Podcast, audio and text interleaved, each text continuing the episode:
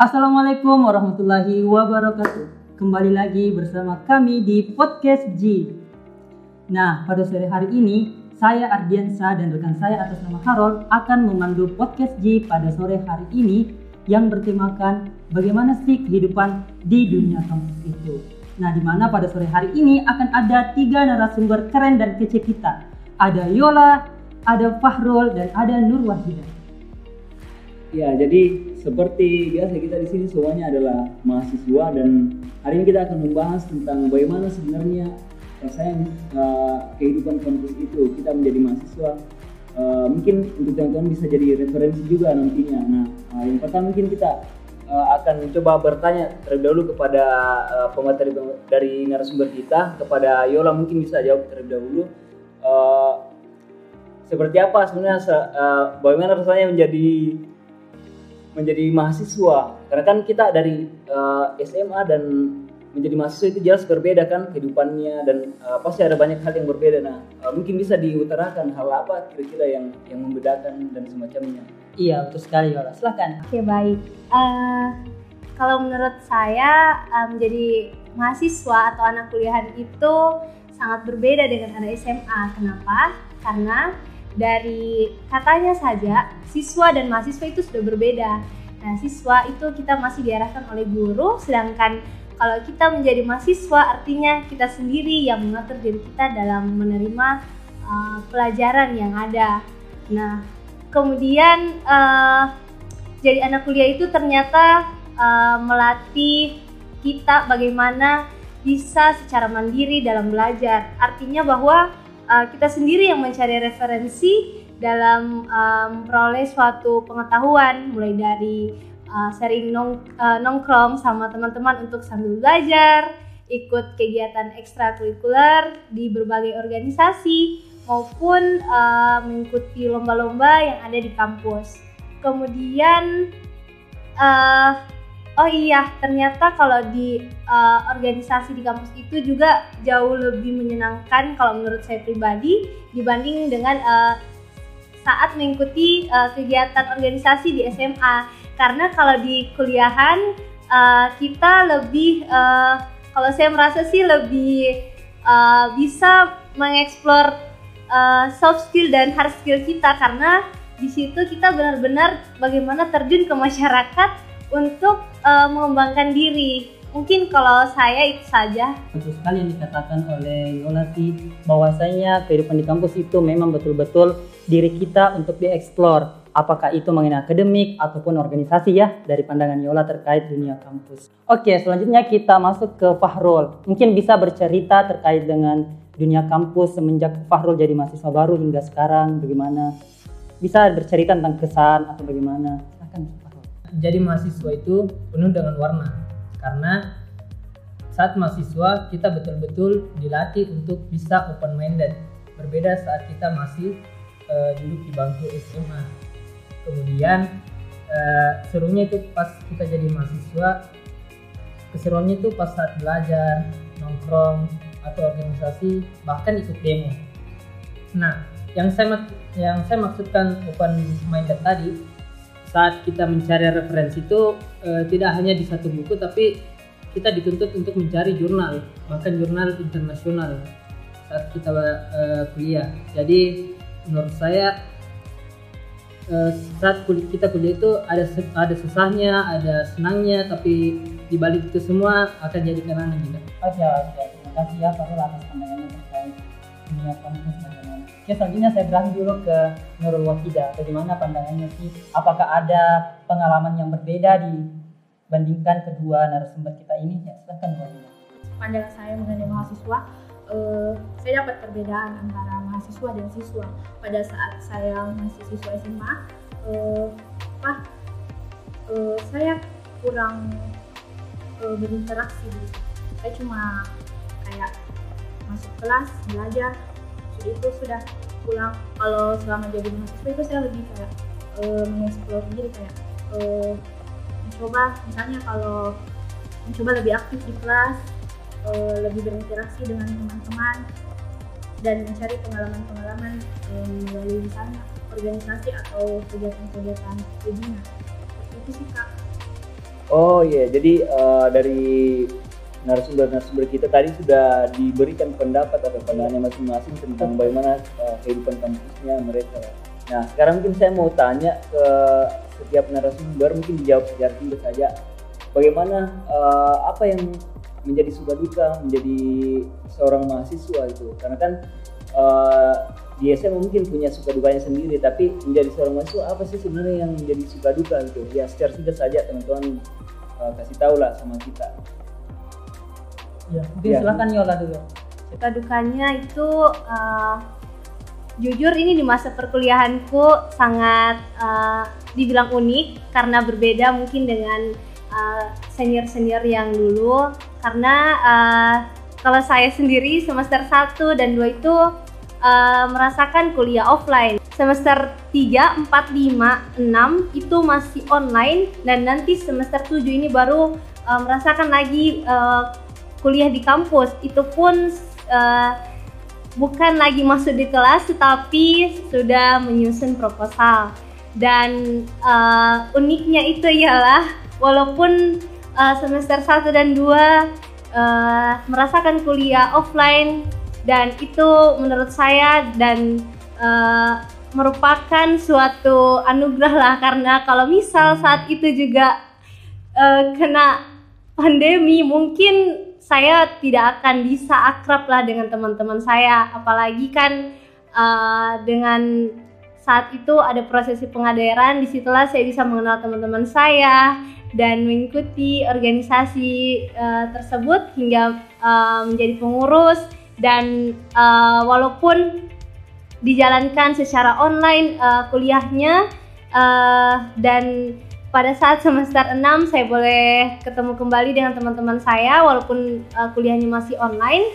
Tapi uh, di situ mulai terbangun lagi bagaimana kita uh, bersosialisasi dengan baik. Dan di situ juga kan saya sudah uh, menjadi pengurus di organisasi dan uh, di situlah saya boleh merasakan bagaimana menjadi mahasiswa yang juga aktif berorganisasi dan uh, bagaimana cara mengasah uh, kemampuan seorang mahasiswa untuk bisa um, membangun komunikasi dengan orang-orang baru bahkan uh, tidak takut lagi untuk berbicara di depan umum mungkin itu kalau suka duka yang saya rasakan hingga saat ini sekali ya Yola terkait dengan pandangannya sih suka dukanya selama di kampus mengingat juga terkena pandemi ya. Nah itu juga aku rasakan seperti itu Yola.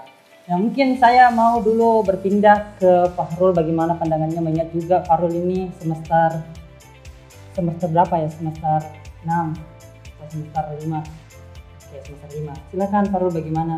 Karena Yola kan sudah semester akhir dan itu pasti berbeda apa Yola yang dapatkan dan Fahrul juga. Mungkin bisa bercerita sedikit.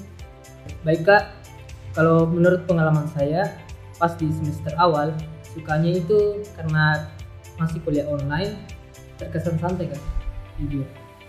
Kemudian Iya. eh, ada banyak kegiatan yang bisa ki- kita ikuti pas online. Karena karena kan online kak. Jadi kadang ada itu dua kegiatan yang kita ikuti dalam eh, satu waktu. Karena kita bisa gunakan dua device zoom dalam waktu yang bersamaan. Kemudian eh, saat kuliah offline memasuki kuliah offline itu yang saya sukanya tuh pas nongkrong. Kemudian kadang kita diskusi dengan teman mengenai eh, hal-hal yang tren sesuai dengan di- disiplin ilmu kita masing-masing. Kalau dukanya itu pas online jujur ya kak. Karena saya kan domisilinya di kampung jadi jaringannya itu kadang terganggu. Kadang juga eh, kalau mati lampu kak. Sama jaringannya ya? Jaringan kak. Utamanya itu. Kemudian eh, dukanya pas online kadang awal-awal kita susah eh, kita susah mengatur waktu kak karena mungkin sudah terbiasa dengan kuliah online yang terkesan santai jadi agak susah pas kita post di awal-awal. Kalau dari Wahida sendiri seperti apa nih? Karena dari eh, tadi sudah dikasih pandangan sama Yola dan juga. Fahrul. betul betul Kalau saya sih kan saya seangkatan dengan Fahrul kak. Eh, pada semester satu kan eh, itu online. Jadi kayak saya saya itu cuma kenal teman saya dari eh, Zoom. nggak pernah lihat mukanya cuma Wah. virtual jadi kayak apa ya kayak feelingnya dapat Eh, itu kayak Iya, kita- betul. kita cuma kenal kayak kenal online eh, terus pas ketemu di kuliah offline pada semester 5 ini eh, kayak nggak seakrab yang di virtual Dari- itu betul, betul, betul. jadi kayak beda banget sih itu yang dukanya terus yang kalau dari segi ma- eh, sisi materi kalau dari eh, vir- pas semester 1 sampai semester 4 itu kayak santai banget kayak iya. eh, mau meet eh, tinggal nyontek di Google tapi pas tapi pas Iya, iya, iya. eh, pas eh, semester 5 ini tiba-tiba dosen masuk eh, pas kemarin ada satu mata kuliah yang kita nggak boleh lihat buku nggak boleh lihat HP jadi kayak eh, ingat lagi masa-masa SMA Oh, iya, iya. Cukup Oke, betul banget sih yang dibilang oleh tiga narasumber kita ini. Sepertinya oleh tiga narasumber ini sama sih dengan pandangan saya juga sih sedikit bercerita. Saya juga awalnya semenjak ya daring tentunya saya sedihlah karena tidak bertemu dengan teman-teman yang di daerah Makassar dan lain sebagainya. Dan juga saat langsung tiba offline tiba-tiba kita ada yang merasa canggung untuk bicara, untuk bertemu dan lain sebagainya. Tapi karena adanya organisasi menyatukan kita kembali sehingga terjalinlah adaptasi komunikasi antar sama kita. Nah ini nih penting banget juga untuk tiga narasumber kita. Saya mau tanya, bagaimana sih selamanya tiga orang ini mengikuti organisasi khususnya di Himaji? Ya saya mau minta pandangannya bagaimana, apakah betul-betul Himaji memberikan benefit bagi kalian semua atau ada memang hal-hal yang berbeda dari UKM-UKM lain? Tah seperti itu. Mungkin bisa dijawab singkatnya bagaimana? Dari Yola dulu silakan. Kalau dari saya sendiri, eh, menurut saya Himaji memberikan eh, dampak positif lah kalau bagi perkuliahanku. Karena di, di Himaji saya boleh belajar banyak hal, mulai dari bagaimana eh, berbicara di depan umum, bagaimana membangun komunikasi dengan orang-orang yang baru ditemui, kemudian bagaimana kita bisa belajar eh, seperti di program kerja yang saya eh, jalankan, iya di keilmuan sebagai PJ dari Besti belajar bersama teman Himaji. Iya, Di situ. Iya, karena di situ kita eh, saya bersama eh, Ardiansyah itu sebagai PJ Besti dan di situ kami boleh berkolaborasi dengan baik bagaimana membangun hubungan eh, sosial dengan para mahasiswa baru maupun kema-kema lainnya yang eh, ingin belajar bersama di Himaji. Ah, betul. ya itu merupakan suatu benefit lah bagi saya karena saya dulu orangnya juga sangat canggung untuk uh, membangun komunikasi dengan orang baru tapi dengan melalui uh, berorganisasi di Himaji saya boleh uh, bisa pede untuk uh, mengajak uh, para maba ini yang belum pi saya kenal dan di situlah saya boleh belajar bagaimana membangun komunikasi Berarti dari Yola yang dulunya kurang banget untuk public speaking, ada perubahannya semenjak masuk di Himaji. Oh iya, oke oke. Berarti bisa dikatakan berorganisasi itu lebih bagus ya, banyak benefit yang didapatkan. Oke. Selanjutnya saya mau ke Fahrul deh, yang bentar lagi jadi pengurus ya. Amin. Saya minta pandangannya Fahrul selama berhimaji. Bagaimana pandangannya? Apakah memang betul-betul mendapatkan hal-hal yang sangat menarik, memberikan kebermanfaatan dan lain sebagainya? Silakan Fahrul. Kalau berbicara tentang eh, Himaji, saya betul-betul terbantu dengan adanya Himaji nih kak karena yang pertama apa pun yang kita lakukan di kegiatan Himaji itu pasti relate dengan disiplin ilmu kita. Ilmu Dalam hal ini ilmu ekonomi Iya, ya Kak. Seperti contohnya kemarin kelas copywriting Berarti Iya. program kerja dari program kerja dari Pengembangan. Kemarin eh, se- semenjak saya mengikuti kelas itu, saya jadi mulai berani menulis menulis tentang hal-hal isu-isu terkait ekonomi kak. Kemudian eh, karena ada program magang yang dibuka oleh Himaji, jadi saya bisa melatih diri saya untuk menjadi ke- eh, mengambil kepengurusan di Himaji yang insya Allah akan berguna untuk nanti Kemudian. di kemudian hari kak. Itu banget sih berarti Farul ditunggu ya untuk jadi pengurus di Himaji apalagi sudah memberikan argumen-argumen atau pendapat yang keren banget untuk Himaji. Selanjutnya saya masuk ke Nurul Wahida yang seangkatan dengan Fahrul. Bagaimana sih selama ini berhimaji Wahida? Apakah berbeda dari pandangan dari Kak Yola dan juga Fahrul? Silakan Wahida. Yang pertama manfaatnya itu saya bisa bertemu langsung dengan teman saya yang belum pernah ketemu. Hmm. Eh, alasannya karena sama-sama mengikuti pengajaran itu untuk masuk eh, eh, Himaji. Itu yang pertama. Yang kedua eh, dengan adanya Himaji Himaji itu merupakan organisasi pertama yang saya masuki selama hidup saya. Wah keren. jadi eh apa? Saya jadi tahu eh, bagaimana eh, saya harus bersosialisasi dengan orang bagaimana saya harus eh, berinteraksi bagaimana saya harus bersikap eh, dengan orang yang baru saya temui terus untuk eh, untuk yang lainnya itu Himaji itu memba- eh, dengan adanya Himaji saya jadi mengenal kakak-kakak eh, yang sudah Iya. ceritanya. Eh, jadi dia bisa membantu misalnya ada mata kuliah yang saya tidak pahami, saya bisa bertanya. Itu sih. Tapi ya pandangan dari ketiga narasumber ini. Ya mungkin dari kami sih sama dengan pandangannya kalian bahwasanya berhimaji betul-betul sangat wow banget lah. Apalagi kekeluargaannya kebersamaannya sangat dapat loh di himaji ini. Khususnya saya sendiri saya bisa mendapatkan relasi yang bagus ilmu yang bermanfaat dan tentunya juga bagaimana caranya untuk berbicara di depan umum. Dan itu saya dapatkan di himaji. Jadi bisa kita simpulkanlah bahwa himaji ini adalah keluarga kita atau rumah pertama kita ya seperti itu. Mungkin dari rekan saya Harol ada mungkin pengalaman menariknya terkait dengan berhimaji di FEB Unhas bagaimana silakan? Iya, eh, sebenarnya hampir sama dengan teman-teman yang tadi ya, iya. bahwa Bung Ardi bahwa Iya. eh, Himaji juga adalah salah satu organisasi pertama saya eh, yang inilah semenjak masuk di kuliah ada Himaji dan eh, organisasi yang lain. Tapi di Himaji sendiri sebenarnya saya banyak melatih tentang eh, public speaking. Saya dulu orangnya lebih agak pendiam lah agak pendiam dulu orangnya. Oh, cuman sekarang introvert. iya introvert. Tidak terlalu introvert cuman eh, agak malu untuk bicara di depan orang banyak. Biasanya seperti itu. Nah eh, semenjak di Himaji apalagi saya masuk di eh, departemen keilmuan yang di mana eh, saya harus lebih banyak eh, menampilkan diri masuk di konten dan segala macam. Jadinya eh, kian hari makin terbangun rasa percaya diri dan sebagainya. Jadi eh, itu sangat-sangat membantu sebenarnya. Karena saya juga sebenarnya, sadar bahwa itu sangat penting nanti untuk di dunia kerja di Ah, dunia yang sekali. nyata nantinya kan. Makanya uh, saya merasa bahwa Himaji ini menjadi salah satu wadah di mana saya bisa mengembangkan potensi diri saya yang selama ini masih uh, masih saya ragukan itu bisa lebih luas lagi mungkin itu saya sih Bung Arti Iya betul betul betul sekali ya. Ternyata kita semua ini pemateri, narasumber dan juga si moderator ya sepemikiran terkait dengan dunia kampus bagaimana. Nah mungkin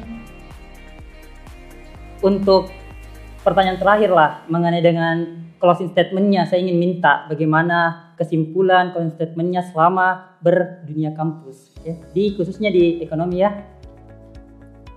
Ya uh, mungkin dimulai dari Yola dulu deh Yola. Kalau dari saya eh, kehidupan dalam berkuliah itu merupakan suatu anugerah terindah yang eh, boleh saya dapatkan karena jujur saya juga eh, sebelumnya eh, tidak terbayangkan bisa berkuliah di salah satu universitas terbaik di timur di Indonesia Timur. Dan eh, untuk teman-teman yang lainnya mungkin yang mendengarkan ini eh, kuliahlah dengan baik. Karena di situlah kita eh, salah satu tangga untuk mencapai masa depan kita. selanjutnya kita masuk ke Fahrul. Mungkin closing statementnya lah. Silahkan. Dunia perkuliahan itu privilege terbaik bagi saya. Karena merupakan se- sebuah kebanggaan bisa berkuliah dan insya Allah nanti menjadi alumni dari Universitas Hasanuddin. Oke, lanjut deh ke Nurul Wahidah. Closing statementnya mengenai dunia kampus bagaimana? Kalau saya sih kak, eh, dunia kampus itu tidak semenyeramkan apa yang ada. Karena banyak opini opini-opini yang bilang eh, dunia kampus itu eh, pokoknya banyak tak apa opini yang negatif tentang eh, dunia kampus buat eh, teman-teman atau adik-adik yang belum maksudnya masih SMA eh, kalau saya sih kalau mau kuliah pilih jurusan ilmu ekonomi ya. Iya betul banget. Karena ilmu ekonomi itu jurusan terkeren. Keren. Iya, eh, mungkin itu dia teman-teman.